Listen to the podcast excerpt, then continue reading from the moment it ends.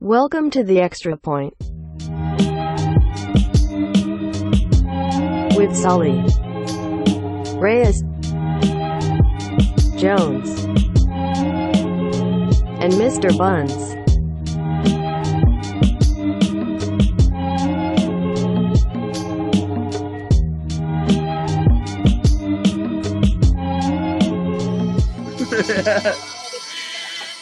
Che cosa? That's the only Italian thing I know.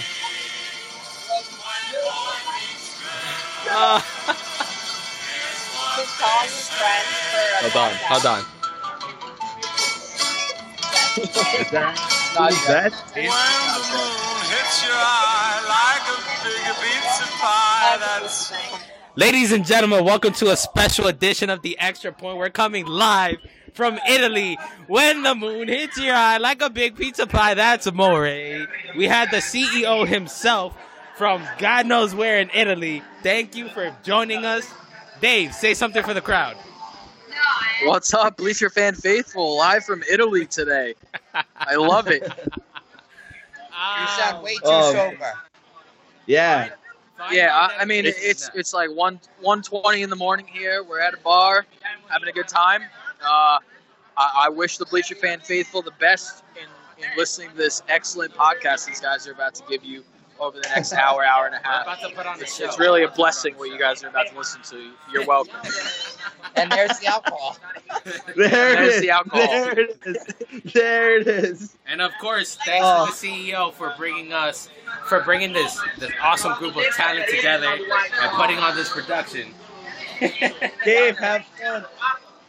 All right, thank you guys. Have a great episode. I'll, I'll Alright, talk to you soon. All Bye. right, brother. Peace. All right. Oh, And that It was the so CEO there. from Italy. But let's get right into it, guys. I want to start off hot. I want to start off fast. Dave might be in Italy. I know those people. They're six hours ahead of us. He probably saw tonight's ending of all the MLB games. I hope the Yankees won. But let's talk about last night. The Mets dismantled the Yankees. So Luis Severino continues to look completely opposite of the picture that we saw at the beginning of the year. The Mets bats came alive. I want to get right into it. I want to say, I told you guys I was going to say something about the Yankees. I'm not going to say fully what I want to say, but I have no faith in this Yankees team. I still love this team. I, I hope they, you know, I just want them to get to the playoffs. You know, every get a fresh, clean slate. But in the regular season, I said it here. You guys, as my witness, I said it here. The Yankees go as Severino goes. And I said it that episode. There was a crack in his armor, and it was not looking good. And ever since then, what has happened? We have looked fucking awful. Severino has looked awful. In a one game playoff against whoever the fuck we play, whether it be the A's or the Astros, I'm not fully confident that we would win. You know, I, I know earlier today in the group chat, and uh, we'll get into the Mets, but in the group chat we spoke about it, and Tony was saying, "Oh, let's, you know, Correa, Altuve's out." I'm like, Tony, you know, I, in my head, I'm like, you like, I don't trust this Yankees team against anyone right now. Truthfully, against anyone, I will say that with hundred percent certainty. Against any playoff team, I don't trust them at all. Like, am I fucking bana- Am I crazy? Am I the worst fan in the world for saying something that that is is on the wall? The writing's on the wall. Is it not? Am I crazy, guys? Tell me, is it crazy? You're not. You're not crazy, Anthony. Come on, you know what it is. We're talking to a reasonable one for once. Oh my god. Oh, But some of you guys are some of you guys are fucking delusional. Like they think like he thinks they think Aaron Judge coming back is magically if he comes back before be the end of the regular solution. season is gonna get you guys out of a fucking nine game hole, And- ten game hole. Like and it's not I'm sorry. Yeah, it's not the solution. And I'll tell you what. Last year when we got Stanton, I said it to a buddy of mine. He's a Sox fan actually. He was like, "Oh, how do you feel about Stanton?" I was like, "Stanton is a great addition. I love it." But Stanton is a home run hitter who strikes out a lot, and we already have that one person. That's Aaron Judge. All right, when Judge comes back, we'll probably get like one or two more runs per game. But if our pitching can't fucking pick it up, that's not gonna matter. yeah, Oh I yeah. agree. And and and and I I personally I think this da- Yankee team is still dangerous. Do not get me wrong. I, I Yeah. think that shouldn't go Of unsaid. course, yeah, yeah. But as of now, I think they'll lose in the one game playoff because who's going to pitch that one game playoff? It's going to be Severino. You know, it's going to be Yeah. him. So and Yeah, he's been abysmal.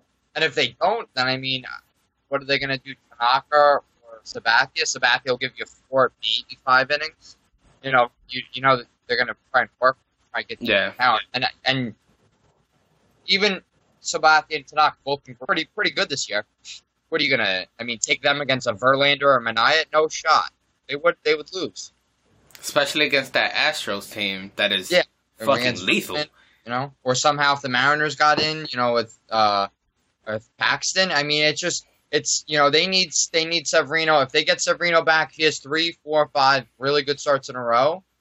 Then yeah, Yeah. I mean, Yep. you know, you gotta like their chances in that game, especially if they're home. But Agreed. if not, I mean, right now, I don't know how you can look anyone in the face and and say, you know, can't wait for Yankees Red Sox in the playoffs or whatever, because it's. I mean, I mean, they likely will make the playoffs. It's very, very, very Yeah. likely they'll make the playoffs. Oh yeah, I think Yeah. they will. It's po- very slim that they don't, and I don't. I think they very well. But the home field advantage, they're up three and a half on the A's. The A's are coming.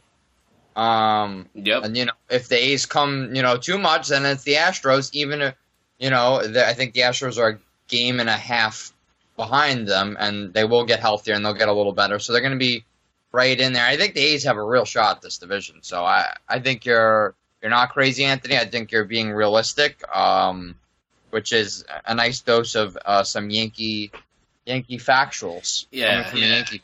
I mean, No. I, mean I, I just. Oh, there's that little echo somewhere.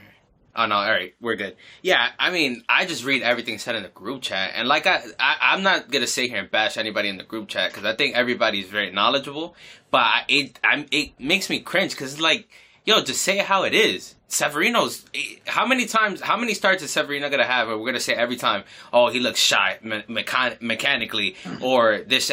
Bro, just say it. he's fucking sucks right now. Like It's something new every week. It's you know, It's- oh, it's it's, a he's new- tired, he's gassed. You know, that's, it's like and it's like- that's the thing. That's he killing pitched well me. today. It's like, well, he gave up three runs against the the well, the Sox in what, or four runs against the Sox, the White Sox, three runs I think in six innings, well, or five innings. Well, that's not good. Yeah. You know, that was his Yeah. best start over the whole seven, eight, I don't know, nine game span. This is a long stretch of bad starts, and that's seven the only seven starts, I think. I think it's seven bad starts in a row. He has like in his last or his last seven starts, he has over a seven ERA. He's let up like twenty seven earned runs in thirty one innings. It's like it's ridiculous. I saw something um today about it. I think it's it might be six starts, but I know it's over a seven ERA, Yeah. like twenty seven earned runs. Yeah. And and this Not is good. what scares me. Yesterday, when they were playing, you know, it's Severino Degrom, supposed to be a huge pitching matchup. He gives up the the two runs in the first, and I'm like, honestly, I don't feel that this is a crazy pitching duel right now. I just feel like Degrom's gonna outclass, outduel Severino, which he did. You know, he gave up those those three runs in those Which is a bad day for him. for Degrom, yeah, absolutely. Which is Yeah, un- like yeah. if if Severino would have just managed to keep us in like four runs, we get to the Mets bullpen. Not saying that they're the worst, but gives They're us a shot. good. You know, not saying they're the worst, not saying they're the best. You You know what I'm saying? but it keeps us in the game. But you go, you get behind.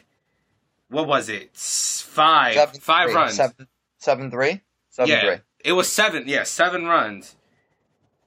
To the no, no, no, no. It wasn't seven because Well, no, it was seven AJ Cole get- When when yeah, yeah, yeah. Severino left, he gave up, I think, four five. runs in four innings it, it was five. It was five.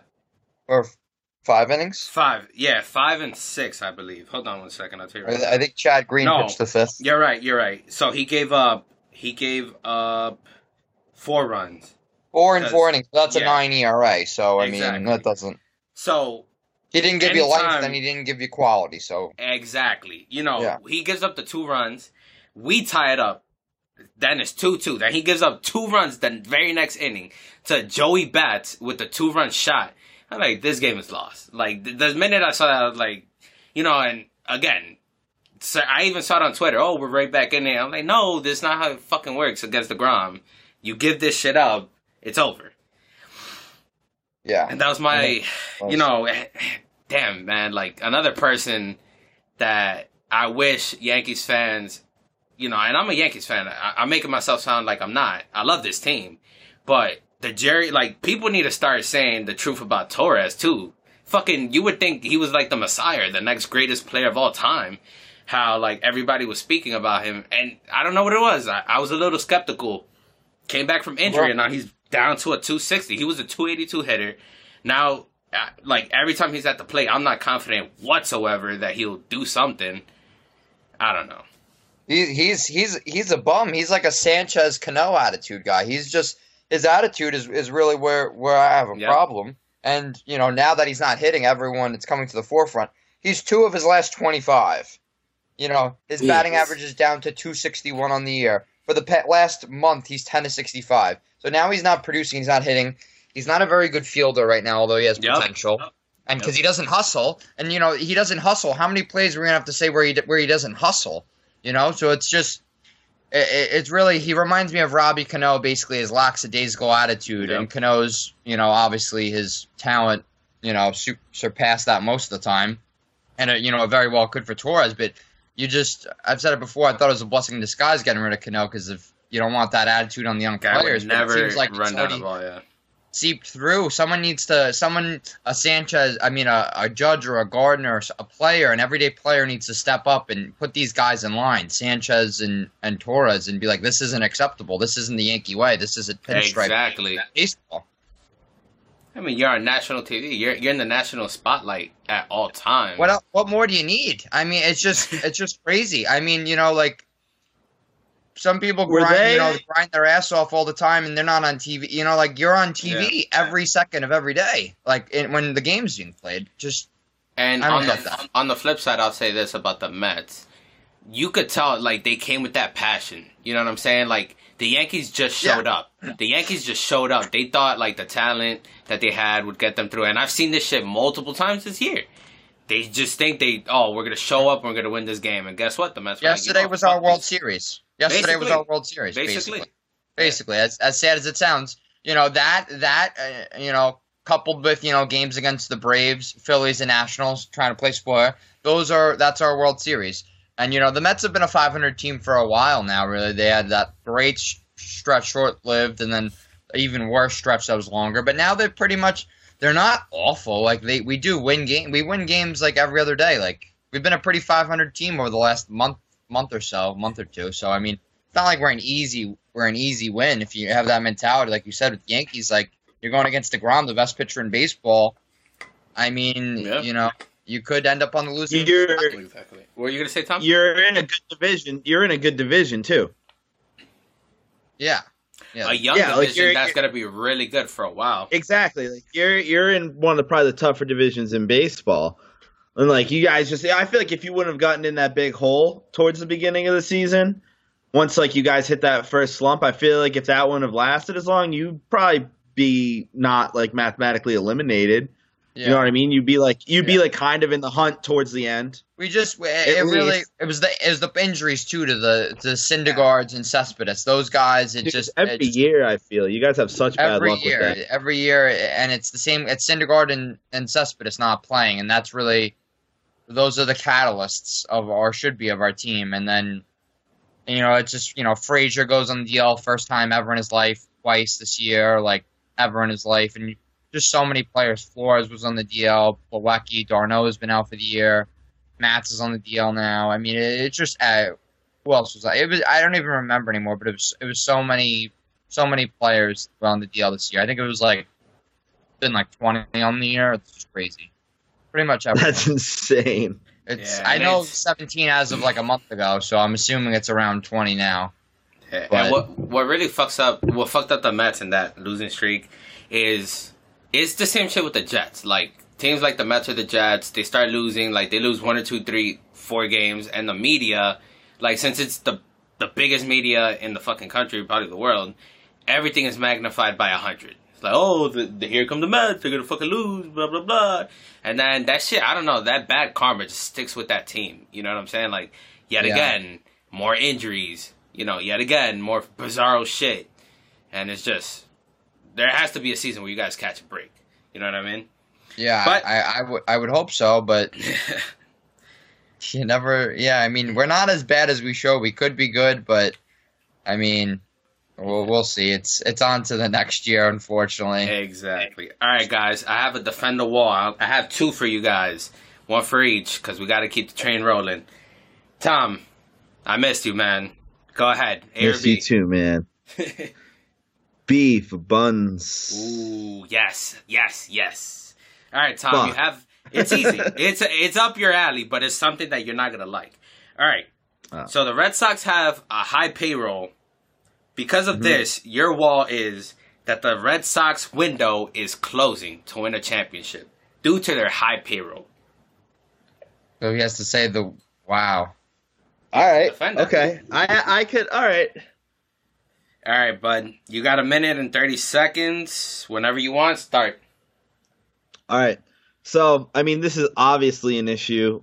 Luckily, we got JD Martinez for a lot cheaper than he originally wanted because if he would have gotten that close to $200 million contract that he wanted, that would have really screwed the Red Sox if we ended up signing him in that case. So, luckily, that didn't happen. But, I mean, eventually, we got another year of arbitration with Mookie Betts. Actually, two more, if I'm thinking right. I think we have two more years of arbitration with him. So that'll be able to save us some money there. And then in 2021, we need to look to re sign him. So I think that is really the end of the window there. This is the window to win championships because he's going to be one of those $250 million players. You're going to have to pay him that much if he continues to play this way. He's been in the MVP hunt for the past three seasons. He's finished top five in voting, finished second in voting two years ago. He's probably the favorite to win it this year. You're going to have to pay this guy. He's a gold glove outfielder year in, year out. He's he's just a phenomenal talent, deserves the money. So you're gonna have to pay him. We have David Price on the books still for three more years at 30 million and 31 in the last year. Not great. That's gonna kill some cap. Well, not cap, but that's gonna kill some money right there. Yep. I mean, that eats up a huge chunk of your season. Then you have guys like Benintendi is a great talent. He's going to command a little bit of money. He's not going to be Yep. cheap to keep around. You're going to have guys like I think we'll probably lose Jackie Bradley Jr. because he'll be able to get that money from someone else that we probably won't want to offer him because we have so much um, room You're to done. move around in the outfield. You're All right, done. but yeah, you know, it's, Tom. Yeah, it's no, closing. defended- There's players that need you- to be paid. You defended that wall pretty well. All right. I got sad. I got more and more sad as we got towards going into that. I was like, "Damn, All the right. window really is." So Yeah. yours is yours is good. Yours is something you're gonna like. All right. so yours is your your wall is that the Mets can def- can contend next year. How do you All like that one? All All right. I, can- I, can- I can. Ready to listen. All All right. All right. Just start whenever, and I'll start the timer. So we were really just alluding to this before, and you know, it's the Mets catching a break. You know, if we have Cespedes healthy for 130, 140 games, you know, Syndergaard make 30 starts, that adds a lot of wins to your team. Because when we were rolling, we had Cespedes, we had Syndergaard. Those are two key cogs. And another big thing is apparently the Wilpons say they have money and they're going to spend it now from the Bernie Madoff thing. So apparently they're saying they're going to be big spenders going forward. I thought they were smart this this offseason. They didn't work out. They didn't spend a ton of money, but they say they're going to have the funds and they're going to go for someone big. So hopefully, maybe they get you know someone. Who knows? Maybe obviously not a Harper type player, but maybe we can add some some studs. Um, we have some young, really good talent like uh, Brandon Nimmo who can help us. We have Steven Matz has had a great year, 3.4 ERA. Wheeler's been had a 2.0 E- 8 ERA over the last six or seven starts.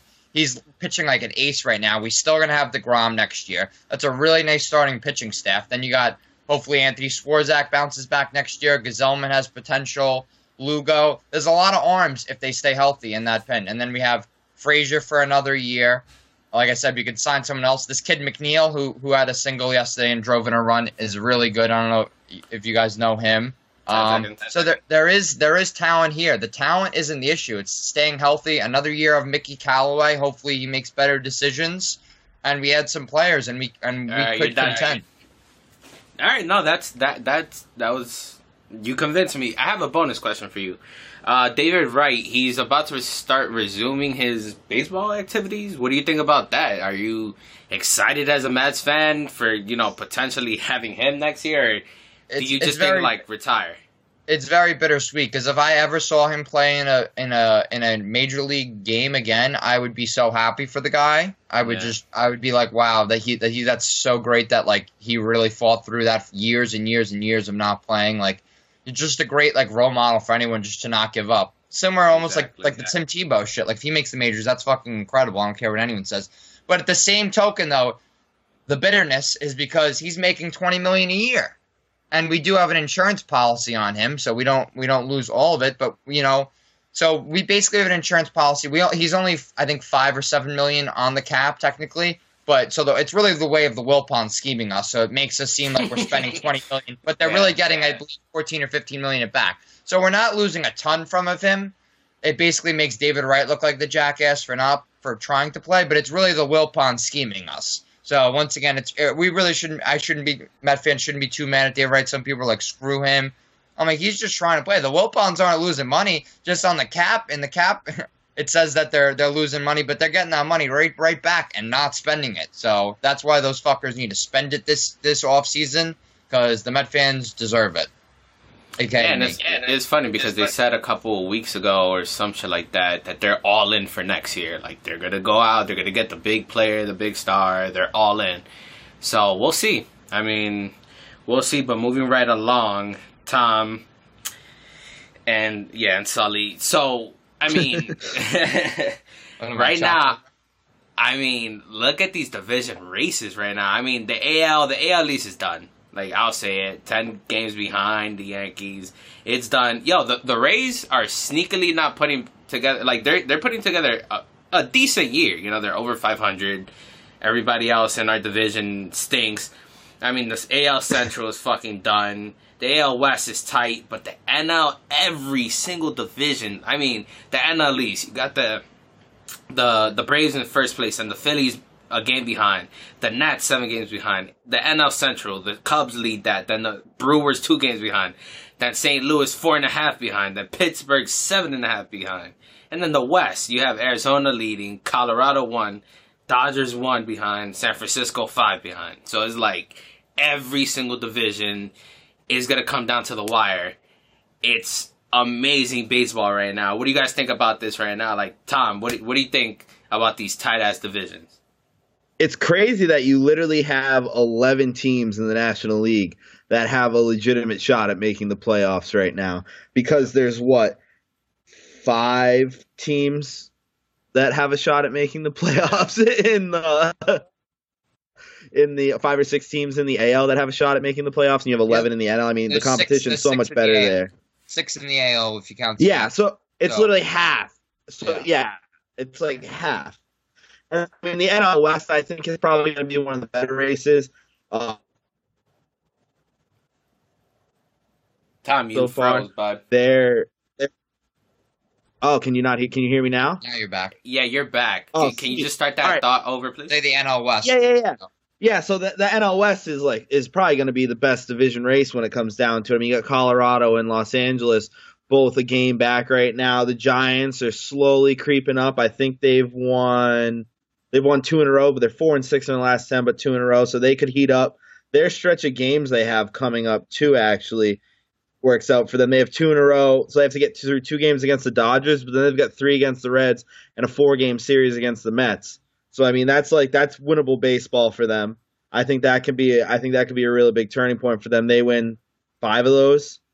That's good. They go 500 over that. I mean, the um, Colorado has the Braves coming up, so that's going to be kind of tough for them. I think it's a four game set with them. Yep. So that's gonna be that's gonna be a series. I could see them splitting that series. The Braves winning three one, Colorado winning three one. Could go either way. So it's gonna be interesting. But the Arizona has four against the Padres coming up this next week. So that's probably four wins for them. You know, it's Three, very if yeah. anything. You know, Like it's it's gonna be it's gonna be interesting. You know what's very interesting about the Rockies too? Their run differentials are minus seventeen, and they're just a game behind. Like that's just, and then San Francisco is minus thirty four, and they're only five games behind. That's just I don't always play too much into run differential, but I, I really all year I don't know what it is. I, I don't consider well, I haven't considered the, the Giants real contenders. I mean they're Yeah. they're they're not gonna make the playoffs, they're in it, as Tom said. But it's funny because like Colorado's obviously right there, game out. But I haven't looked at them as serious playoff contenders at all all season, and I and I almost still don't. As foolish as that sounds, I just the run differential. It, it, I think it it means something, not everything. But I, their yeah. their pitching, I just don't. I don't trust their starting pitching. I don't. I don't trust their ability to to throw. You know, Jon Gray. I think he's. You know, he's apparently an ace. He has like a six ERA or something. He's. I think he's awful. Yeah. They've had Kevin Freeland's had an amazing year, a really good year for them. Uh, Mark Marquez, I, I'm not impressed by him. They've had, they've had Tyler, Tyler Anderson's had a very nice year for them as well. But I don't know if I've seen enough of those guys to think you know Freeland and Anderson are going to be their aces. They pitch Oh, very a- well. Absolutely, and and then look at Bettis and fuck. I, I know Bettis has his ERA is over a five, so I Yeah, completely it's, agree it's with you. floating It's around five, so it's Disturbing. Yeah, and uh, you know they obviously hit so much better at home. Their their home and road splits are virtually the same, which is which is rare for them, which is which is a solid sign. But I, I don't. Charlie Blackmon's also had a down year. He's had a down year, not for his standards. No, Nolan Arenado's amazing. They have a lot of you know good hitters. Obviously, Cargo, Carlos Gonzalez has had a good year. um, DJ LeMahieu's back now, so uh, they they they should be considered obviously in the race. I just I don't buy the starting pitching when I look at teams like the Dodgers who now have the surplus of pitching. They're sending Ross Stri- Stripling, who's an All Star this year, to replace to the bullpen. Yeah. Him and you know him and who is it? Uh, Kenta Maeda. They're both in the bullpen now. Then they got they got you know Kershaw. They got Walker Buehler, who I love. Uh, really young stud. They got um, Hai Ryu. I don't know how to pronounce his last name. They got they got him. They got uh, who's the other? Who's the other guy they have? Uh, can't. Oh, they have Alex Woods. Pitched really good lately. He's rebounded the last five or six starts. So they have a they have a very deep pitching staff, and I think people sleep on them. They don't know. Uh, maybe some average fan doesn't know as much about the Ross Striplings, the Walker Buehlers of the world, but those guys have have elite stuff. I mean, Stripling's got a 2.62 ERA on the year, about 11, 12 more strikeouts than innings pitched, 1.09 WHIP. I mean, these guys can pitch, and he's the bull in the bullpen. For my fantasy team, I don't like that, but I still don't think it's a smart decision. the team that out of the pen. You know, you you look at you know Robbie Ray. I, I'd imagine it will get a little better for the Diamondbacks. Greinke's a stud. You know, Corbin's a stud. So the the pitching you know, even Zack Godley's been pretty good, and and he had a great year last year. The the pitching Yeah. on the other teams, I think, is just superior at the end of the day, and all have pretty good. And obviously, the Dodgers, I think the Dodgers will run away with it. You know, once they get things Nope, clicking. nope. Dozier's been slow. Machado hasn't been great. They're new additions. So I, I, you know, I think we're we're just seeing a little, you know, a little valley, and we haven't seen Yeah, the peak yet with the Dodgers. I, I agree with you, and I think even the last couple games they've had, it's come down to kind of like like weird occurrences how they've been losing because Yeah. it is like you said. I mean, they're better than if you look at the numbers. I mean, per- personnel wise, I think they're better than every other team in that division. I mean, top to bottom. I think in the they have National League. I think in the National Yeah, League they're better than yeah. every team. top top to bottom, absolutely. But if you Yeah. just even look at the numbers, I mean, they beat every single other team in that division and everything. I mean, run differential plus ninety three. The the the, the D backs are plus seventy, and it's like you said, I, you know, not to look too much into that, but. That's a direct indicator that look, their batting is better, their pitching is better. It's only a matter of time, like you said. I mean, they're, they're we're looking at a valley right now. They're at their low, but when they hit that, They've peak, lost four in a row. They've lost four in a row, and three of you know they've only won three of ten. So they're they're scuffling. But I I really I think that they I think they'll win the division. I'm very confident they'll make it. But they they are two and a half out of the wild card, so it's not a slam dunk they make the Yep. playoffs. So it, it really isn't at this point. It's true. What do you, uh, Tom? I'll throw you this one. What do you think about the Cubs? Do you have any stock? Do you have any faith that they'll do anything this year? Like, you know, we, they lead the division. Chances are, you know, they're probably going to win it, even though Milwaukee's breathing down their necks.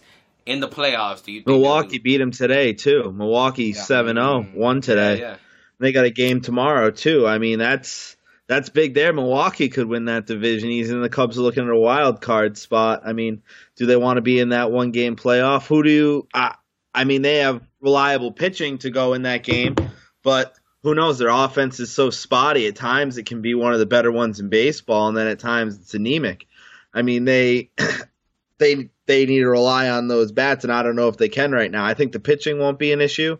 I think in a in a wild card game, that one game playoff, I think they could throw someone out there, and it could be a real low scoring game for the other team. You know what I mean? It could be. I could see it being a 1-0, 2-1, like one game, one run game, two run game coming down to the wire there, but they need to make sure the offense shows up because I mean, at times it's just not good. I think I if they would have gotten Manny Machado, I think it would have been a little different. I think I think they would have had a little bit more of a lead They in have this more division. firepower. They would, but I mean, they they have those games coming up.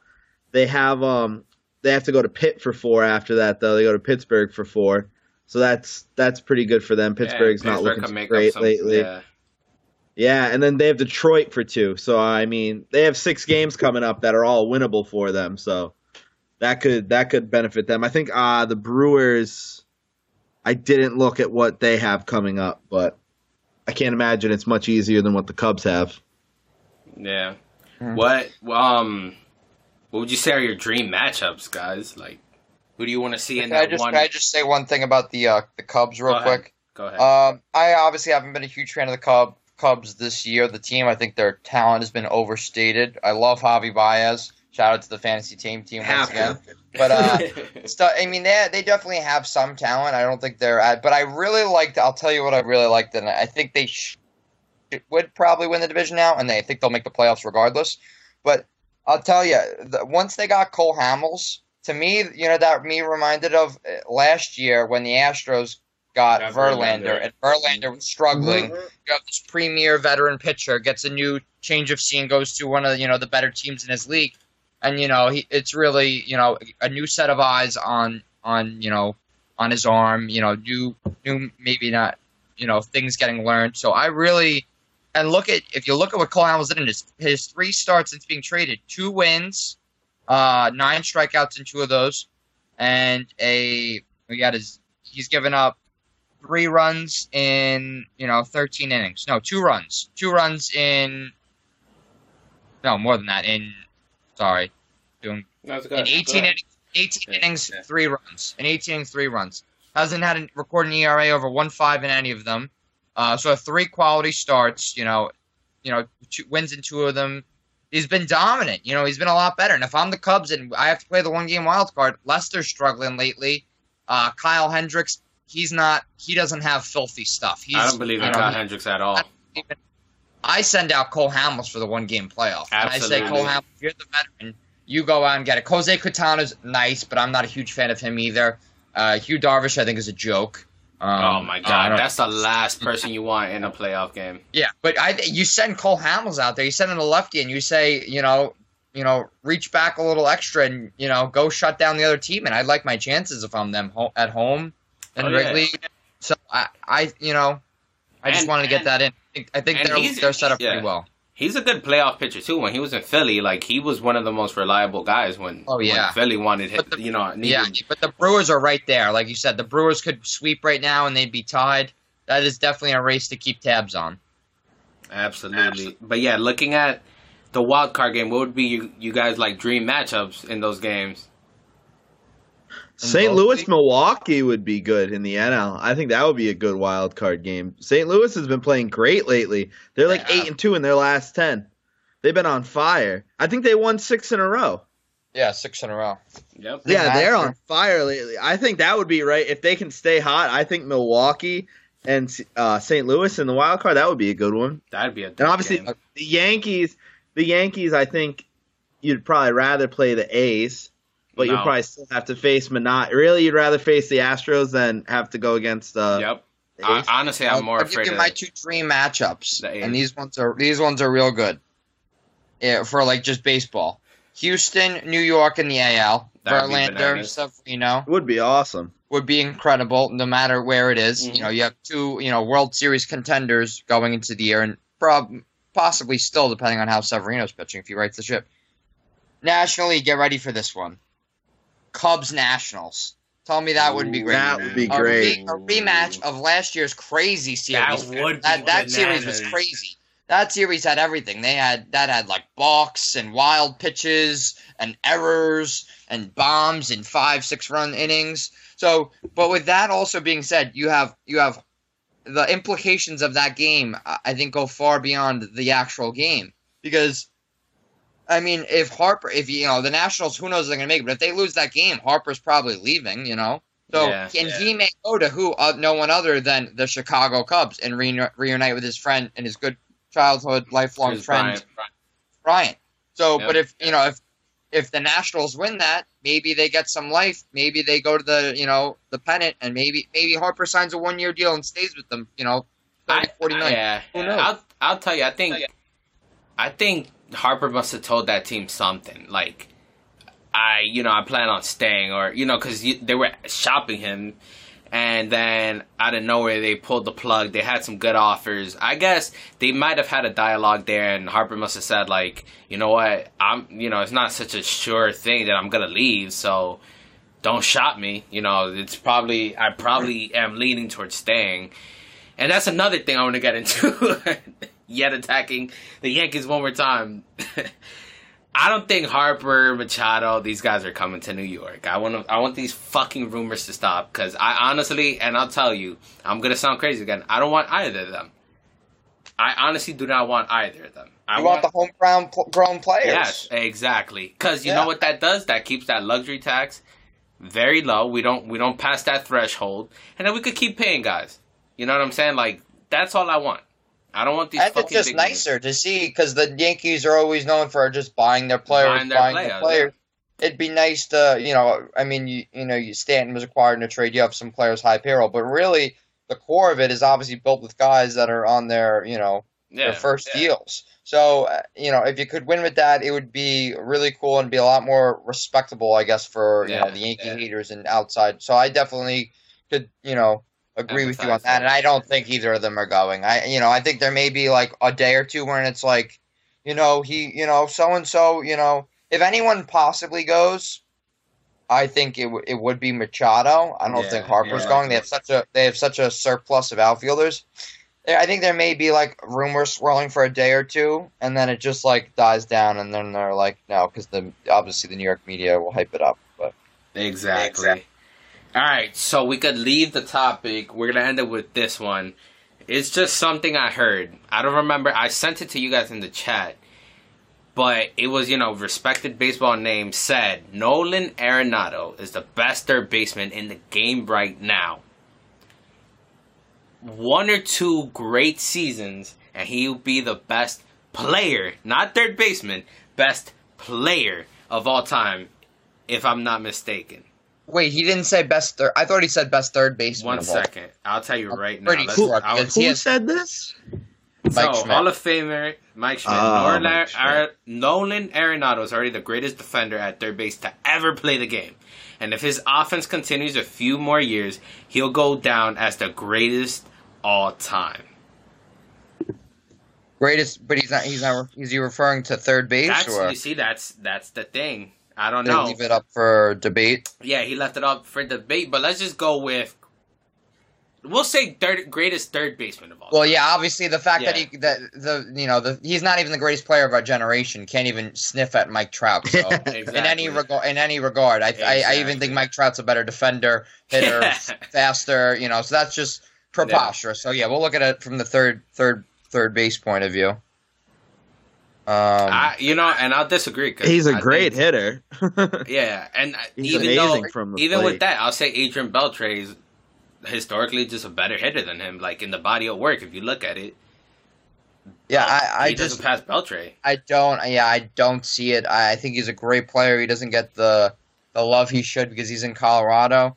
He's an incredible glove, incredible glove. But there's just so many other greats that I think it'd be disrespecting. I mean, even the likes of like a a Paul Mo- Molitor that Yeah, you know, yeah. you know, someone and and then Chipper Jones. How about how about Chipper Jones? Is he better than Chipper? Uh, No, I don't Yep. think he's better. He's not. And for when Yeah. Chipper did both sides of the plate, Yep. um, no. For for me, you know, Chipper was an MVP. I don't. Nolan Arenado's never won an MVP. You got Eddie Mathews is another all-time great. George Brett, you know, uh, and then Mike Mike Schmidt himself. I mean, Yeah. his defense is obviously incredible. I want to try and get his splits up because the thing is he doesn't he doesn't produce on the road. That's the that's my problem with it. He doesn't produce nowhere near the same on the road outside of course field. Do you? I don't know if you have the splits there. I, I'll, I- I'll, um, let me do a little investigation for you. but but it's basically I know they're pretty dressed. They're they're not awful, but they're definitely significant enough. I don't know them this year, but I know the past few years. It's quite the difference, and you know, which leads me to believe he's a good offensive player, and he really takes advantage of the ballpark, but and the humidor, you know. But I mean, when he's on the road, as you'll we'll probably see from the numbers once you get him up there, he's not. He's nowhere near the same player, so his numbers are really inflated to a degree and need to be taken with a grain of salt, if you ask me, when it comes to the offensive numbers, the power numbers, and the average numbers. There's so much outfield out in Colorado. You know that really helps your batting average, just when so, with the gaps being so big. So it's Yeah. not just the homers. It's That is a, that is such a big field there. it's such a. I think it's like 345, 355 down down the lines. You know, you got like Yeah. 490 in the gaps. Like it's just, it's it's huge. It's it's also not a particularly nice park either. It's really not very nice, but. It's in Denver, right? Yeah, yeah, it's Yeah, it's so the it's fucking really not, altitude, It's really not very nice. There's a bunch of trees in the out in the in the in the, in the outfield. It's it's weird. I don't. Nick, give me one second. I'm, I'm almost to it. For some reason, Got it. Arenado's twenty second in WAR. But but yeah, his his defense his defense is is is bar none. It's it's exceptional. Oh yeah, I don't know. I don't know if it's the greatest of, of all time. Probably not yet, but he he could go down as the greatest glove. But you know who also has a great glove? Oh, we're waiting for for Anthony. And an exceptional glove that I love, a young player I really like, whose offense is still a little bit, you know, a work in progress. Uh, Matt Chapman on the A's. He has man, he covers a lot of ground. Uh, he is he's something. He's going to be something special. He's going to be a star, if not a superstar, once he figures it out consistently at the plate. He made he had the, he has like the range of a shortstop at third with a cannon. I know his WAR is really up there for for some. yeah. He's like top ten in WAR. He's got like a he's got is- like a which is- six something. yeah, which is funny. I don't know if it's that. It's really up there, which is funny because his offense numbers are like 238, 40 RBIs, 15, 16 home runs. It's I not crazy, it. But it's the defense which really. All right, we'll go back to. uh yeah. So Wait, home. Sully, before that, six point seven is his WAR. Wow, that is that's incredible. That and that's that's the defense right there because he Yeah, his offensive numbers aren't that impressive. All right, guys. So in 58 games at home, Nolan Arenado is batting 354, hitting 16 homers and 44 RBIs. And with 54 games away, he has hit 259 Mm. with 13 homers and has struck out 17 more times than at home. So yes, that is. And those numbers, uh, those numbers are like a yearly, consistently thing. I don't know about to that degree, but those numbers are like he bats in the twos at on, on the road, and he bats in like the mid threes, like 340, 350, 360 at home.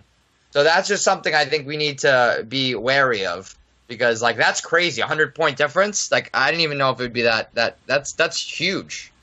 That is That's huge. that's crazy. And Like, last and- year, like you said, he batted 336, 336, 336. I don't know why I said 33. 336 at home and 283 away. Yeah, so that that's more real. That's like a more, but still, that's Yeah. fifty, sixty 50, 60 points over a full season. And like we, like I said, yeah. he's a good player. 283, very good. Like you're still good, but you're not not an all time great. Not in that park. No, Agreed. sorry, Mike Schmidt. Agreed. Been disproved. Agreed. All right, guys. So let's splice that up and go into a little today in sports history. So today, August 14th. you going down, souls? All right, today, August 14th. In 1969, don't be worried about how the 69 guys, because this is relevant. This team, this NL team, fell 9.5 games back. This team won the pennant that year. In what in year? MLB. This was in 1969. Oh, the Mets. Yep, the Mets. The goddamn Mets. The streak is still ah. alive, baby. Damn. Goddamn Mets. Yep. I was gonna guess Yeah. the Reds. That was too easy for me, though. I have to. I mean, wh- you got to think when it comes to the Mets. Like we've had so, we've only had so few amazing years where we've won too. that you just it's like I have to know those years. Like it's not even like 69 All right, and 86. I have like, another one. I sick. have another one. And on August 14th, 1959, this NBA great was born. He was part of one of the great NBA rivalries 40 30 Larry years Bird. ago. Nope. Larry Bird. Larry Bird, no, go ahead, Magic Tom. Johnson. No. Matt was that? Johnson. Magic Johnson, Sullivan, you won. Let's go. Yet again. Bullshit! I fucking said that first. I said No, it. he I said it. That before. I said it before. He said it. All right. Oh, I have another one. We'll play. I mean, In the podcast 19 won't. In 1982, with his 12,365th career at bat, this player passes Hank Aaron to become the all-time leader of plate appearances. Who Pete was? Rose. Fuck you, Ta- Sully. Fuck you. Good shit. You. That was yeah. That was you. All right. Let me see. Um. I'm not happy.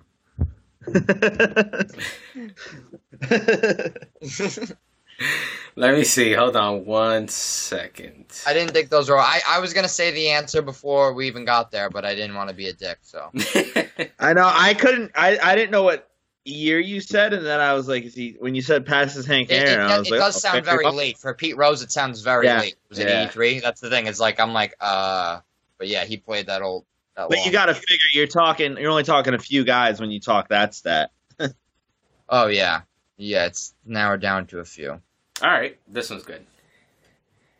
Um, in 1961, this NL team lost their 17th game in a row. Who was it? In what year? Sixty one. 61. Go ahead, Tom. I know you know it. The Braves. No. No. Oh fuck. Oh, I feel like I. Go ahead, Um, I'm gonna say the. I'm gonna have a hint for you guys after this. I I can't think. It's not. You said NL, right? Yep. I'm trying to. I'm trying to think of who was around back then. There weren't that many teams back then. There were not a m- many, many teams. No. Was it the New York Giants? No. All right. This team wears pinstripes. That's a Oh, the Cubs. nope. Um. One, two, three, oh, four, the five, Pittsburgh six, Pirates. seven, eight. No, not the Pirates. Cincinnati Reds. No, Tom. Pinstripes. There's only three, Oh. six, eight teams right now that wear pinstripes in baseball. But I don't know if the, the one team I'm thinking of. I don't know if they were around then. Yeah, no, they Say were. it, bro. Say it. They The were. Rockies. No, not the Rockies. No, it's the Phillies. It is the Phillies. Oh, oh shit! It I'm is thinking the the, Phillies. Rockies. that were doesn't count. I took right? like four, I took like four guesses though. That doesn't count. All right, guys. That let's doesn't- move. Let's move wait, right on. wait, Yeah, wait. yeah. Go, and, go, go. and and Sullivan has a. I'm keeping you on your toes. Sweet. I have my own question today. oh, excellent. Let's go, go. ahead. All right, the baseball guy at camp today, he challenged me to this question. What pitchers have won a Cy Young? Doesn't relate to the day. What pitchers have won a Cy Young in both the American and National Leagues? Six players. I got five of the six in under 30 seconds. Ready, set, go. Jesus. Roger Clemens, I was Yep. gonna say Clemens. Randy Johnson, Yep, that's Yep. two. Uh, Curt Schilling. Nope. Fuck, not Schilling. Um, Um, fuck, fuck, fuck. Verlander? No, Verlander Nolan- didn't win next year. Nope. Nolan, No. Nolan, Nolan Ryan, or he was just one Um, league. He was just one league. Fuck, fuck, fuck, fuck, Um, fuck, fuck, fuck. CC? shit. No, CC didn't win in, uh, no. Um, fuck. Roy Halladay. Yes. Yep, great one. There you go. Um, Cliff Lee. no. Fuck. That's Oh, just um, but Oh, why am I drawing a blank on every fucking great pitcher's Tom, name? one you should really Greg get. Maddux. Paid, oh, not Pedro. Pedro, yep, Pedro. Pedro. Oh yeah, that's right. That's How much do we have? Four? You got four of the six. Or the six? I'll give I'll give you a hint. Uh One is hard. One one played a long time ago. wasn't an exceptional pitcher, um, but he had some great years. Played for a really long time. Played on uh, played on a not so great team today and historically. Um, Damn. and then the other Wait, one. did you guess the other one plays today. Yeah. The other one plays today. Plays today. Yeah, that one. Wanna- that, like in That- that's the shit. Like I'm so fucking stumped. One. Um, This one you need to get. This one it's bada bing, bada boom. Scherzer. Yes, Yes, yes, Nice. yes, baby. Let's He was in the go. AL. Yeah, he was in Detroit. Tigers. Oh, Yeah. that's right. That's right. I fucking knew it. Scherzer was the last one. Was the Um, old one? There's Um, one more. There's one more, but you won't get it. wait, Hold let on, me see. Hold on, hold on. I didn't get it either today because I, I was in my car. He asked me from his car, and it and I wanted to get the fuck out of camp. So I was like, I'm out. Just give me the year. I mean, I, I probably won't guess it. What what like decade did he play in? It was the uh the 70s were his prime. Seventies. Played for the right. Indians and the Padres when he won them respectively. He won it for the Indians in 72, Padres in 78. I have Damn. no fucking. Was it that guy who took LSD? No. No, I don't, I don't think so. Um. Yeah, I'm not gonna get that, bro. I'm I'll so tell you. stumped. You're not going to get it. Gaylord Perry. Ah, Gaylord. Oh yeah, I never would have gotten. I would have never guessed the Gaylord. people know, but it's like, you know, did most people know Frosty Gaylord Perry Gaylord. for the Indians and Padres? It's like, no. It's like, all right. But good Jeez. job. You guys combined to get the five, uh, Yeah. five of the six. And, uh, yeah, Good. just Yeah, that's good stuff. That was good stuff. That you know what? I like that. That that did keep us That on our toes. good. yeah. All right, moving right along into the NFL. Let's start it off with a little Jets talk. Sam Darnold impressed Oh, Josh Norman today. He said that something good. he said that uh, he like veterans always try to rack, rattle rookies, and Sam saw right through all the defenses, all the schemes. Sam has already said that it's easier reading defenses in the NFL, and you know what? I want to say it right now. I think that Sam Darnold is going to be a franchise quarterback for the Jets, and I think he's going to be a very good quarterback within the next three years. Yeah, so he has my ringing endorsements.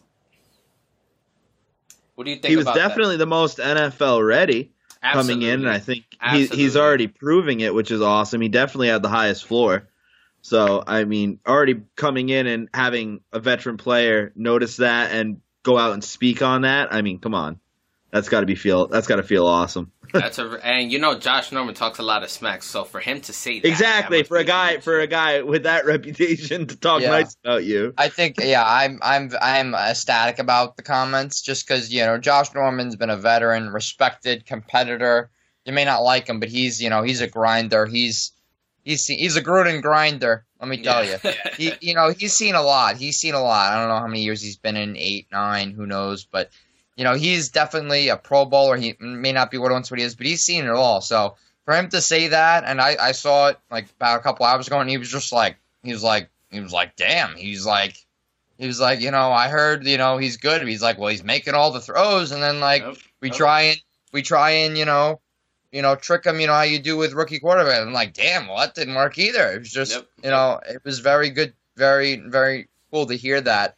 And yeah, I, I'm praying. I'm really, really think he's the guy. I really do. Every indication says it is, but being a Met and Jet fan, he won't be somehow. But no, I'm very confident. I'm like 80% chance he'll be the guy. yeah, But yeah.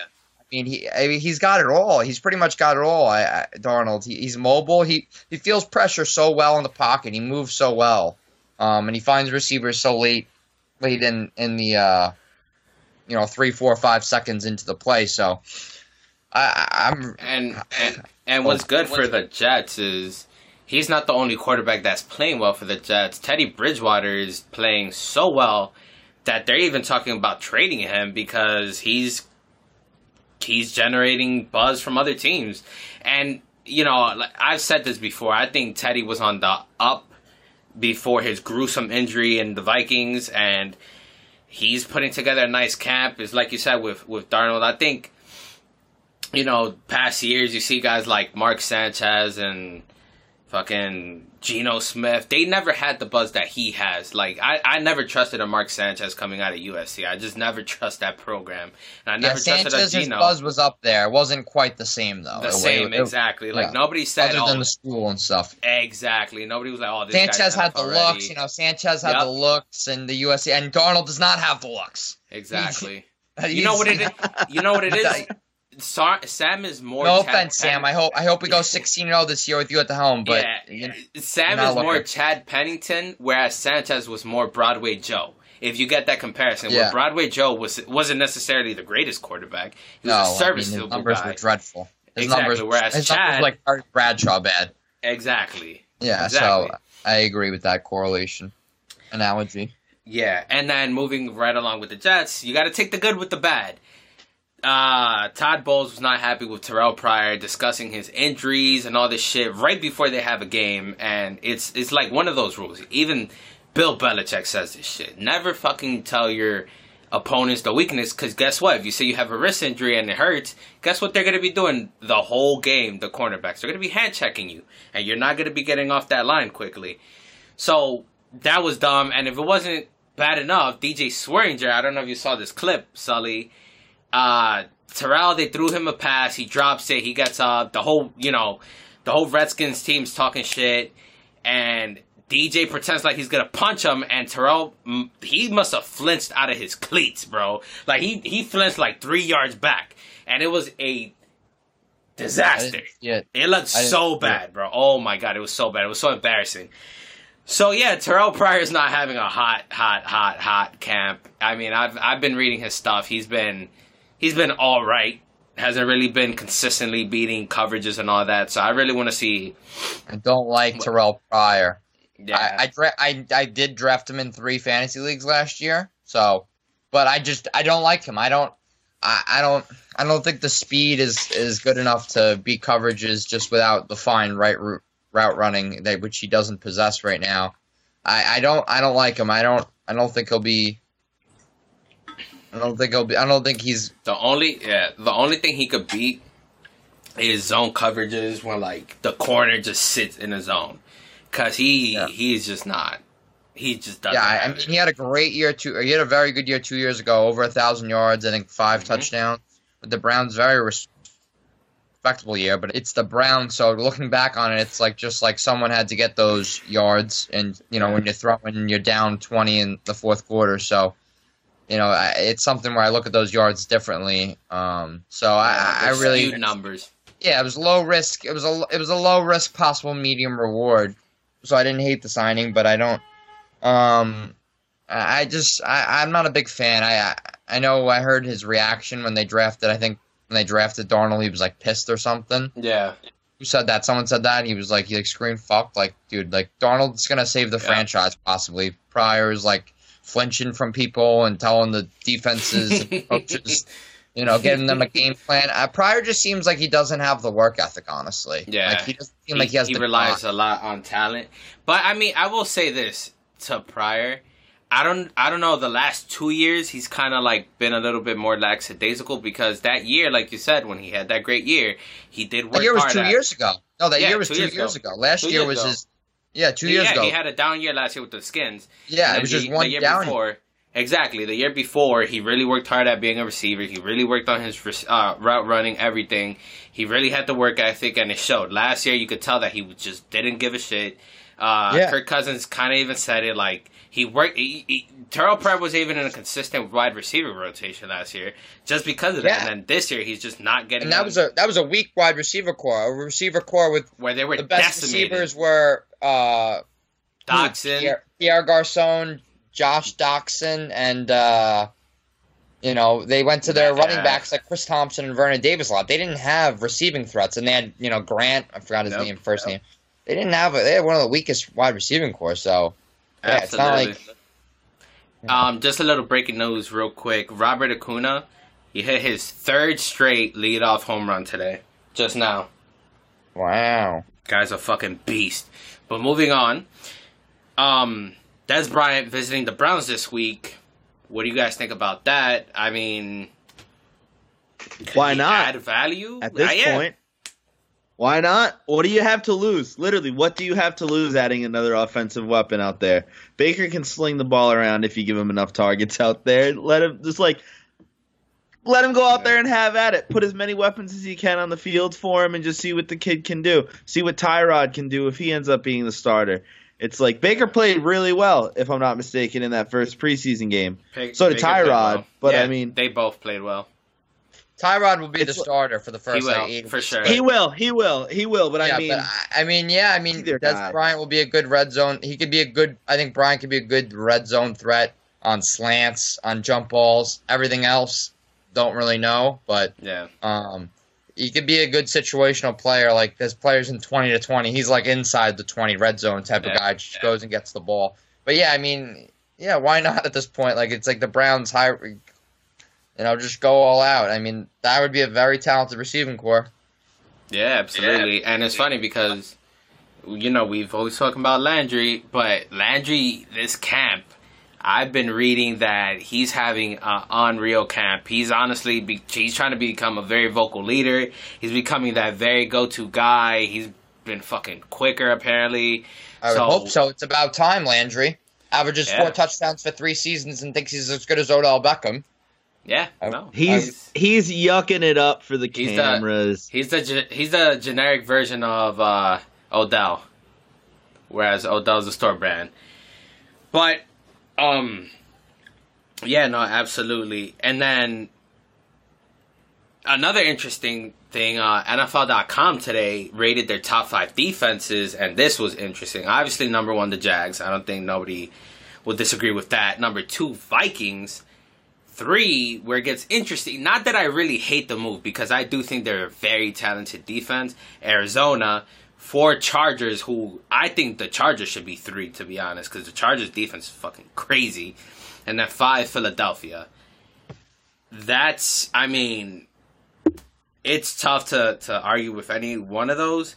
I would probably swap philly with maybe the rams but i'm just not sold really really really really Wait, was Arizona really. not in the top five in there? Arizona number three. No, they were. They were. No, I mean, yeah. I mean, uh, the the the Rams weren't in the top five. No, Rams seventh. Yeah, get get get the get the Cardinals out of there, and and you know Peterson is slowly falling off, and they've lost the Honey Badger, so I think we're gonna see we're gonna see you know Peterson falling off a little bit, and maybe maybe at a fa- at a faster clip this year with with no Honey Badger. So I don't I don't I don't think you know the the Cardinals maybe I don't even know if they have a top seven or eight defense. To me, I don't I'm not too sure about it. So I, I definitely would put the Rams up there just for talent alone, and everything else I pretty much agree with. Chargers and Yeah. Eagles could be a little higher, I guess, but Yeah, I I mean, yeah, I mean, with the Cardinals, I'll give them just the fact that they got Budda Baker, Haason Reddick is showing up, um, Chandler Peterson, Jones. Chandler Jones, who fucking led the league in the, I mean, sacks again, uh, not not again, but I miss led league Chandler Jones so much. I do miss Chandler. We lost that I, I miss him so much. That was lost so that trade. That was a hard. they, they have some him so talented players. But I mean, it's just like none of those guys are gonna make up for what the Honey Badger did. Yeah. So well, the, the Honey Badger his last year wasn't that good. That's why they didn't really care. But I, I agree with you. I would swap. I would move Chargers up, and then I'd put uh, Rams four, Eagles five. That's how I'd keep it. yeah, and then they got- probably- Yeah, and then they got Texans six, Rams seven, Falcons eight, and this was a shocker. Pats nine. I was like, holy What? shit. yeah, yeah. The guy said, "Oh, I, I mean, talent wise, it's weak, but there's no chance I'm leaving a Bill Belichick co- coached unit off the list." I mean, I get it. Points scored, we're probably going to be top five again, but yards. Um, I mean, Bryant- yards, you Bryant- guys get killed. Points, you do very well. Yeah, Yeah. exactly. They get they Yeah, they're such good don't red break, zone so- defense. Such That's a it. good red zone. But defense. I mean, I yeah, I don't I don't agree with that because it's just the talent is not Yeah. there, and you lost Patricia. Yeah, yeah, that's going to be huge. I'm I'm interested to see how that adjustment goes without having Patricia. I- I'll Obviously. Belichick's a defense guy, Yeah. I'll tell you but this. he's got more to do. I'm actually excited, and I'm gonna tell you why. Patricia was very big on bend but don't break. He was he was very conservative if you looked at his his defenses now. You know what I'm saying? Like he wouldn't care about getting gassed up. He would just care, all right, when we get into the red zone, we're gonna hunker down and we're gonna allow a field goal. Whereas Flores, what he's doing now more is is kind of the same defense, but he's blitzing more. So he's saying, no, we're gonna come after you and we're gonna try to limit these yards. I mean, I want to see. We're probably gonna give him more points, but that's the trade off. Yeah, you, know, you're probably gonna give up more big plays. Yeah, more big plays, exactly. So I just want to see how that Hopefully goes. I- Gilmore can have a solid year. Yeah, ah, I- I'm excited to see Gilmore. He got, you know, he got beaten on some crossing routes in that preseason game, but it was really honestly on the linebackers. Our linebackers were getting gashed up, and that's exactly what I said when we had this podcast for the draft. If we don't get a linebacker, I'm not gonna be too happy. And guess what? Everything I said came fucking true. We're we're getting gashed oh, up so And- up the middle. We don't even know if Hightower can stay healthy. We haven't seen him play. Yeah, You know what I mean? He could I'm come back and get back. re-injured right away. Uh, it's going to be awesome if he can stay healthy. He's such a huge addition to the linebacker position there. But I mean, if he can't stay healthy, that puts us in a huge that puts us in a huge Disadvantage. disadvantage. Absolutely. Speaking of disadvantages, uh, Aaron Rodgers criticized his his receivers. He was pissed off. Uh, all the young guys apparently just didn't give a fuck. No urgency. And honestly, I think he was talking to the receivers, but mostly I think he was talking to the coaches because it's like no respected coach is gonna allow that shit. You know what I'm saying? Like it has to be top to bottom. Everybody has to be playing consistently tough.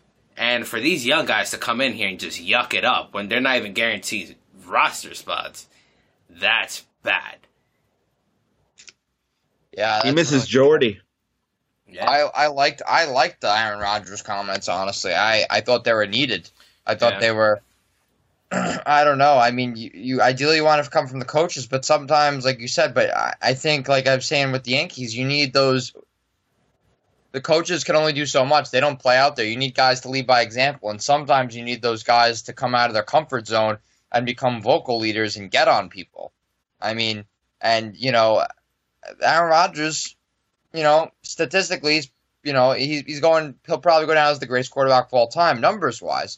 But you know, he's obviously so far behind Brady when it comes to Super Bowls. You know, and it's Yeah. really not his fault when you look at everything around him when it comes to his, Agreed, you know, the agreed. defenses, the running. It's there's not like he hasn't won. but the numbers are the numbers are incredible. Yeah, he's and he wants to win. He's a competitor. He's sick of fucking losing. They didn't make the playoffs last year. I mean, you know, they can't. He he saw that team just be relying on him, and you know, basically say, you know, well, we're still in it. We just got to win out once Rodgers comes back, and he wasn't perfect, and then they lost to the Panthers. So Yeah, I mean, that's a pretty shitty feeling to just have to be relied on. You're the team. He's literally the team.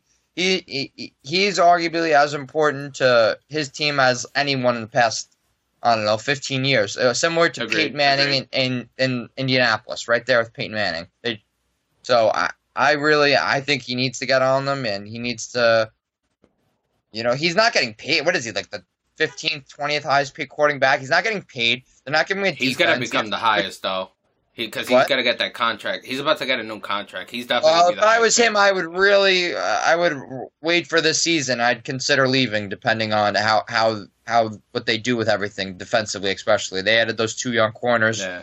Hopefully, the defense is a lot better. But I, if I was, if I was him, I would have got the hell out of there a couple years ago. In hindsight, yeah. they're just.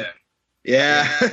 I mean, let's say you put them on any other team, they're just as good as the Packers, if not. I mean, you know, like Imagine put them him on the Raiders Atlanta. now, right now. Put them on the Raiders. Tell me they're not. You know, No, they're put not him, with put, that offense. put you put him on not forget all those teams. You put him on Jacksonville, and that's a Super Bowl. Oh, I mean, that's that's like six Super Bowls in a row. Yeah, not- that would be that would be devastating.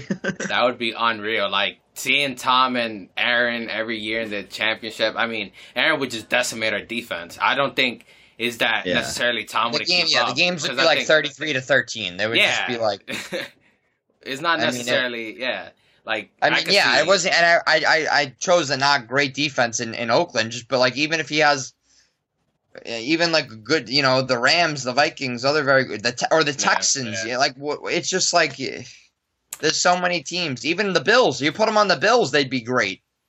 They'd be a good team. with their young defense and, and, and McCoy. They'd be great on that. He'd be great on it. and and They could win the division easily. the example that you could make is look at all these years. I mean, yeah, points scored, but look at all these years with the pass defenses when they haven't been so great, when they haven't been top five in scoring, and you got Tom Brady carrying these guys. So it's directly correlated with because these are the two greatest quarterbacks of all time, easily. Like, there's no honestly, I think Brady and Rodgers have separated themselves so far from everybody else that it's kind of mind-boggling.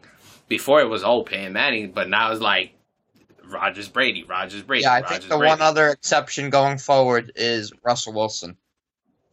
Yeah, I mean I Russell. don't know why he's Russell, not deemed he's a never never, quarterback. He's, yeah, he's He's on an awful team, and he's one of the true dual threat quarterbacks. Aaron Rodgers is dual threat. Yeah, but yeah, Russell Wilson filthy. has the wide receiver running back mentality when he has the ball, but he has a quarterback mentality until last second, and then he takes off.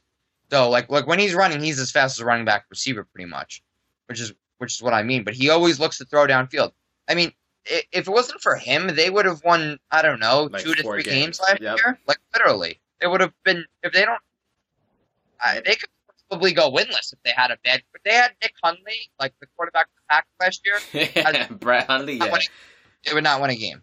They Yep. they are really bad, and he's the one that keeps them afloat.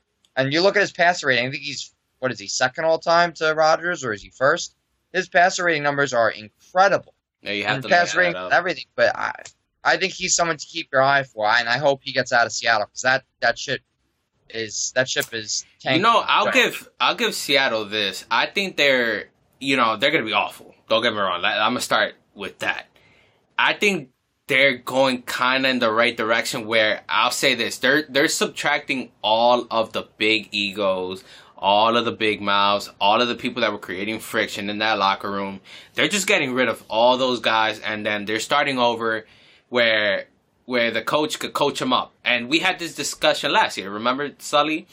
Yeah. I said it. Bowles, I love what they're doing. They're getting rid of all these egos, all these guys, so Bowles could coach them up and he makes them who he wants them to be.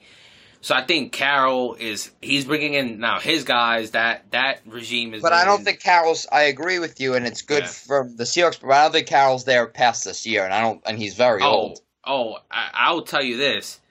Carroll is not the type of guy, you know, and this goes against what I what I just said, but Carroll is not the guy like he's not gonna have that strict locker room. He's not gonna be like guys, like this is how I want things to get done. Yeah. No, it's gonna be loose and people are gonna be fucking fighting all over again. Yeah, But- and I I just, I just think they need to replace the coach. Go, like Yep. get there because he's not going to be. It, it seems like they need to do a mini, re, a mini rebuild. But obviously, if you have Russell Wilson, like you said, they're an awful team, but they're going to win six, seven, eight games just because of Russell Wilson alone. Because Exactly. of they're not going to win three, four games. So if I was them, I'd fully. Re, but if I was Russell Wilson, I'd get the hell out of there. I have a scenario. What's up? Imagine if Russell Wilson went to Tennessee. The Titans would be a fucking good team. That would be a Derrick good Henry, Corey Davis, Dion Lewis. They got um would be. Delanie Walker. They would be fucking good would be with Russell incredible. Wilson. Well, it's just crazy. They're a quarterback away. That's crazy because in the NFL, there's no there's no real mobility of quarterbacks. You always sign your deal before they hit the free agent mark. Kirk Cousins are going on the free agent mark. That's why I was like, hell yeah, come to the Jets. Like you're you're very good because you never see quarterbacks, and obviously we can't draft one uh, until now. So you know, there's no mobility in the quarterback position really. And you had the one trade this year with Smith, but Yeah. it's really very rare. Other than you know, you it's it's not rare. 15 to 32, it's pretty much fair game. But like the top 15 quarterbacks, there's really no move. Like They the- stay put, Even yeah. the Flacco's of the That- he was Stafford, Matt Yeah. Ryan, those guys don't move. Uh, they Yeah. they were the one team. So you know, it, it we it's so easy to say this player with with that team, but like yeah, I do wish some of these quarterbacks would empower themselves more and say you know. Like the, I, I liked what Kirk did. Kirk went to a great defense and said, "I want to be win a Super Yep. Bowl." And so it's I- funny. yeah, good for you, Kirk. because who was I talking to? Oh, I was talking to ah man, I can't remember who I was talking to. It was a group of people, and I was saying like, you know, everybody's Rams, Rams, Rams, this, Rams, that, and I'm like, yo, honestly, I think the Vikings are gonna come out the NFC. Don't get me wrong, the Rams have a lot of talent, but it's like I said, I don't trust uh, uh, Elder to leave. And what I do want to see is I want to see how they're going to perform in the playoffs. Because re- remember last year, I know the defense will show up, but that offense, they're still young, and I want to see Goff. Like people don't understand that Sean McVay really like the impact that McVay has made on Goff. Like he he makes his his reads for him. He makes his audibles for him. That's why they line up so quickly because the play the headset shuts off after 15 seconds. But it's Sean McVay saying, "Hey, there's a blitz coming from the right side. Audible into this." It's not Goff. You know, 90% of the time it's McVay. So I, I, I'm just saying, like, I want to see what's gonna happen when they play a great team again. You know, and I think the Yeah. Vikings and I trust a Kirk Cousins to get the job done. Not saying that I'm, you know, ruling out that the Rams can do it. I think the Rams are definitely. It comes down to Rams, fucking Saints, Vikings. I, I, I look at those two teams as the as the as the uh, the top two. polarizing top top Yeah. teams. I I think the Saints are another very. Yeah. I think the Saints are going to come for blood this year, just with the way they. Oh yeah, I think and the I draft they're had be- is crazy. Yes, I think I think they're destined for really good. Those are going to be my top three. The Eagles, the Super Bowl hangover. It's just and Yeah. you know the, the noise with Yeah. Bennett, you know Wallace. I don't see it. I don't. I I, don't don't- I'm glad we're on the same page with that because honestly, I think the Eagles. I don't know, man. I'm very worried about that team, and you I don't they know don't what it make is. Playoffs. Ah, I think they make the I think playoffs. they make the playoffs. They're I'll too tell good you to not make the playoffs. I'll, I'll tell you this: losing those two coordinators is gonna be a is gonna be big. Even though Oh, Pederson is very offensive minded, it's gonna be big. And I'll tell you another thing: the Giants, from what I saw, right there, I was there. The Giants are gonna be good this year. That offense is scary. Like, dude, it was unbelievable. Even Evan Engram gained weight. Like he's gonna be even Well, more of a blocker this year. Here's year. the thing, though, is that like they need to stay healthy, though. Beckham and Oh, Barkley need to stay healthy. Absolutely. If they don't stay healthy, they're going to be awful. Oh, they're done.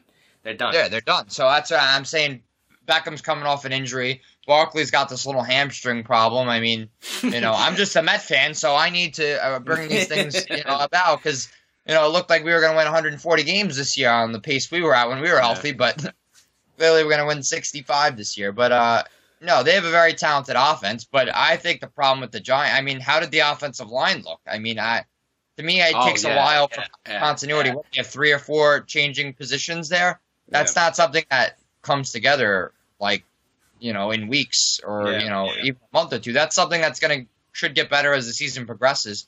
But their schedule is so uh, It's top heavy. It's, oh, it's Yeah, so tough yeah. in early weeks when they're going to be going against some great teams and defenses. So I really they think they make up in a two two and four hole to start. They see Jags game one. Yeah, I mean, are they are they going to win that? Or i- is, their offensive line going to be able to block Jackson? They're not going to win that game. They I'll won't. tell you this: the line has been better than last year. Like from Oh, everything course, I've read, I don't yeah. doubt it. Yeah. Nate Solder is a is an, is an upgrade right away. Uh, They drafted some good guys, but they're going to get manhandled by the Jaguars D line. Manhandled, Yeah. absolutely. The Jags have a tough ass schedule too because they see the Giants. I think they could us. have a down year for sure. I think they could win. Look at eight, nine wins even Yeah. the Jaguars and maybe miss the playoffs. But week one though, uh, the the raw talent, Calais Campbell, oh, and then the Fowler, defense. all those guys. I mean, it's just it's it's gonna be it's gonna be a bloodbath if you ask me against uh, or for the the line against the line yeah, for those two teams. But Wait, I just got an update that Go. Jarvis Landry threw a ball at Terrance Mitchell's head, and then things allegedly popped off at Brown's training camp. bro. yeah, yo, yeah, Anthony's like he's being a leader. He's really stepping Let's up. And now go. Listen, I'll tell you this. You know that that that is a little crazy, but yo, I mean, we see it every year, man. These training camps, you, all you do is every single day you're fucking hitting each other, hitting each other. That's why Oh. so many teams are doing joint practices now, so they can hit other people. And now you see it with the No, Redskins and the Jets. I can't imagine the rage these guys have. I mean, I'm I'm Yeah. around five and six year olds, so I, all day in the 95 degree, and I'm not really going crazy. But I mean, sometimes I want to go lose my mind, but I can't. But these guys are literally hitting themselves and and going crazy and practicing Yeah. for two a days. I mean, yeah, I don't play too much. I mean, it's just the heat gets them. They freak out. Yeah. and they're working hard, and yeah. But So, all right, so yeah, it's, round it's a off. long, it's a long process. To round it off, Jalen Ramsey's tirade against the media. Uh, Dante Fowler, he came back, and ever since Fowler came back, he's been fighting and and and Yannick and and and and Yaku. Damn, I don't know how to say his name to be honest. Um, another defensive guy. And it's crazy because they're on the same side of the ball, and you never see that. Like guys on the same side of the ball, like really fighting. But you know what it is? Fowler, he's you know he's suspended like the first three or four games, and Yannick is gonna take over. And Yannick has been having an outstanding camp, so Fowler's about to lose his fucking job. So Fowler went off against the media. He's he fought Yannick, and then Jalen got pissed because the media was recording the fight, and it's like, buddy, that's their fucking job. Like that's what they're there for. We're not yeah, that's here their talking job. like, they don't want to watch paint dry. They don't want to say, you know, they don't want, you know, oh, how was practice? It was very good. You know, they don't want to Bill Belichick, you know, boring. They want, they want the stuff. They the want to blow stuff. it up. Yeah, yeah. So like the good and the bad. Yeah. So I, his, his whole Yeah, that's- that's tirade was so stupid, I and could the, this was definitely the see. Yeah, Yeah. I could definitely see how the wheels could fall off for them as a as a team, and and how you know Blake Bortles had a pretty solid year last year. If he Mm-hmm. regresses, that'll hurt them. Yep. And I So- mean, the good thing for them, uh, Tom Coughlin immediately suspended him, immediately suspended Yannick, and then Yannick had this quote that was fucking hilarious. He was like, they hated Jesus too. And I burst out laughing. I'm like, wow, bud, you're going to compare yourself to, to Jesus now? Like, come on, man. Yeah, that's the thing with those defenses. Jesus, those dude. when you have those elite defenses, we saw with Seattle.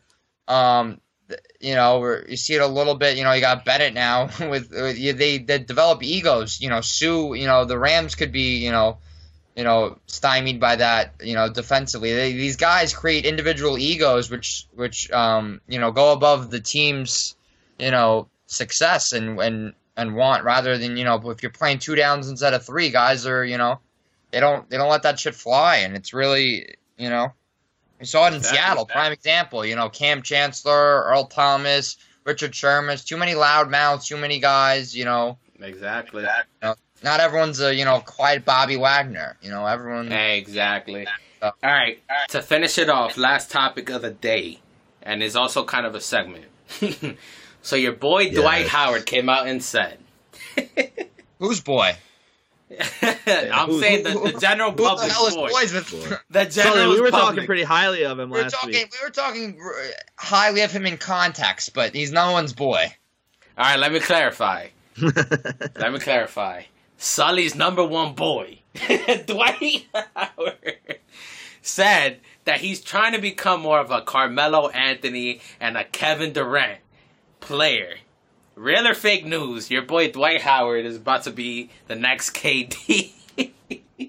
Wait, wait, wait, wait. Like like style of play?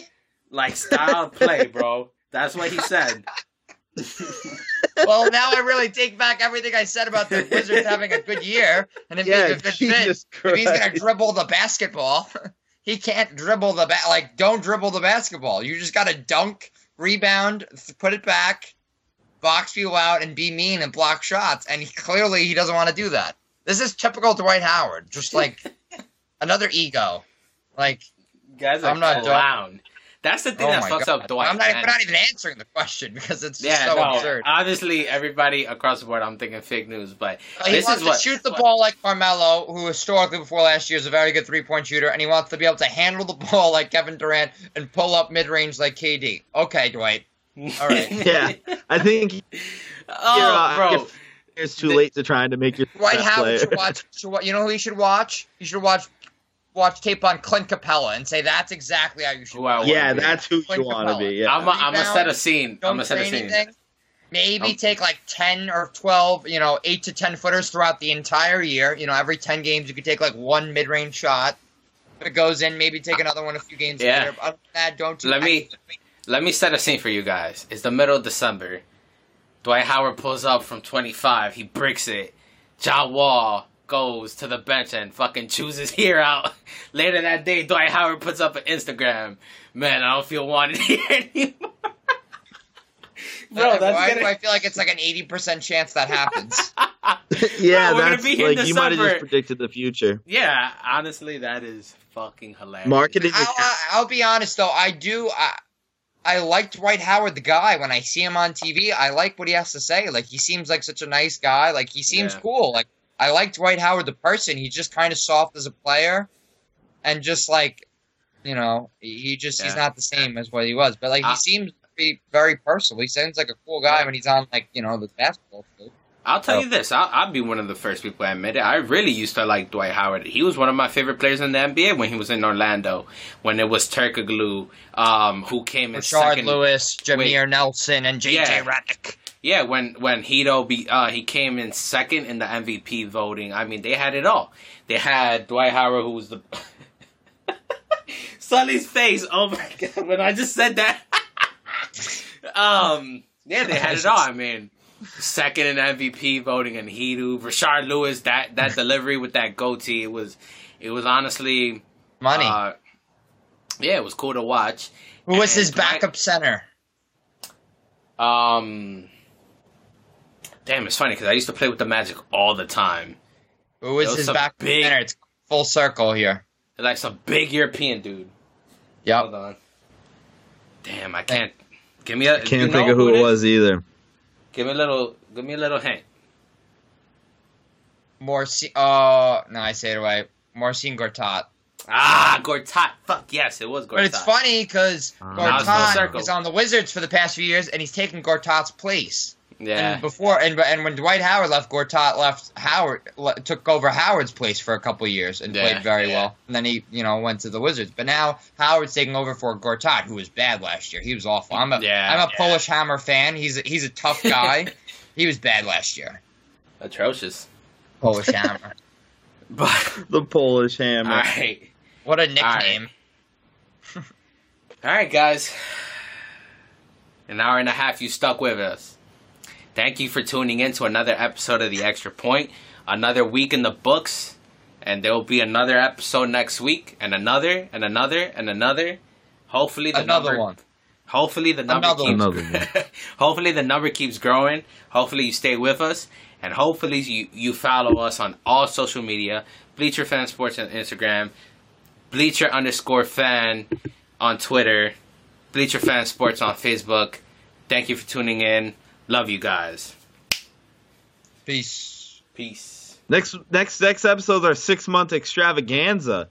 It's our six month anniversary We're gonna have a six month bonanza, and we'll have the CEO back from Italy. So tune in, baby.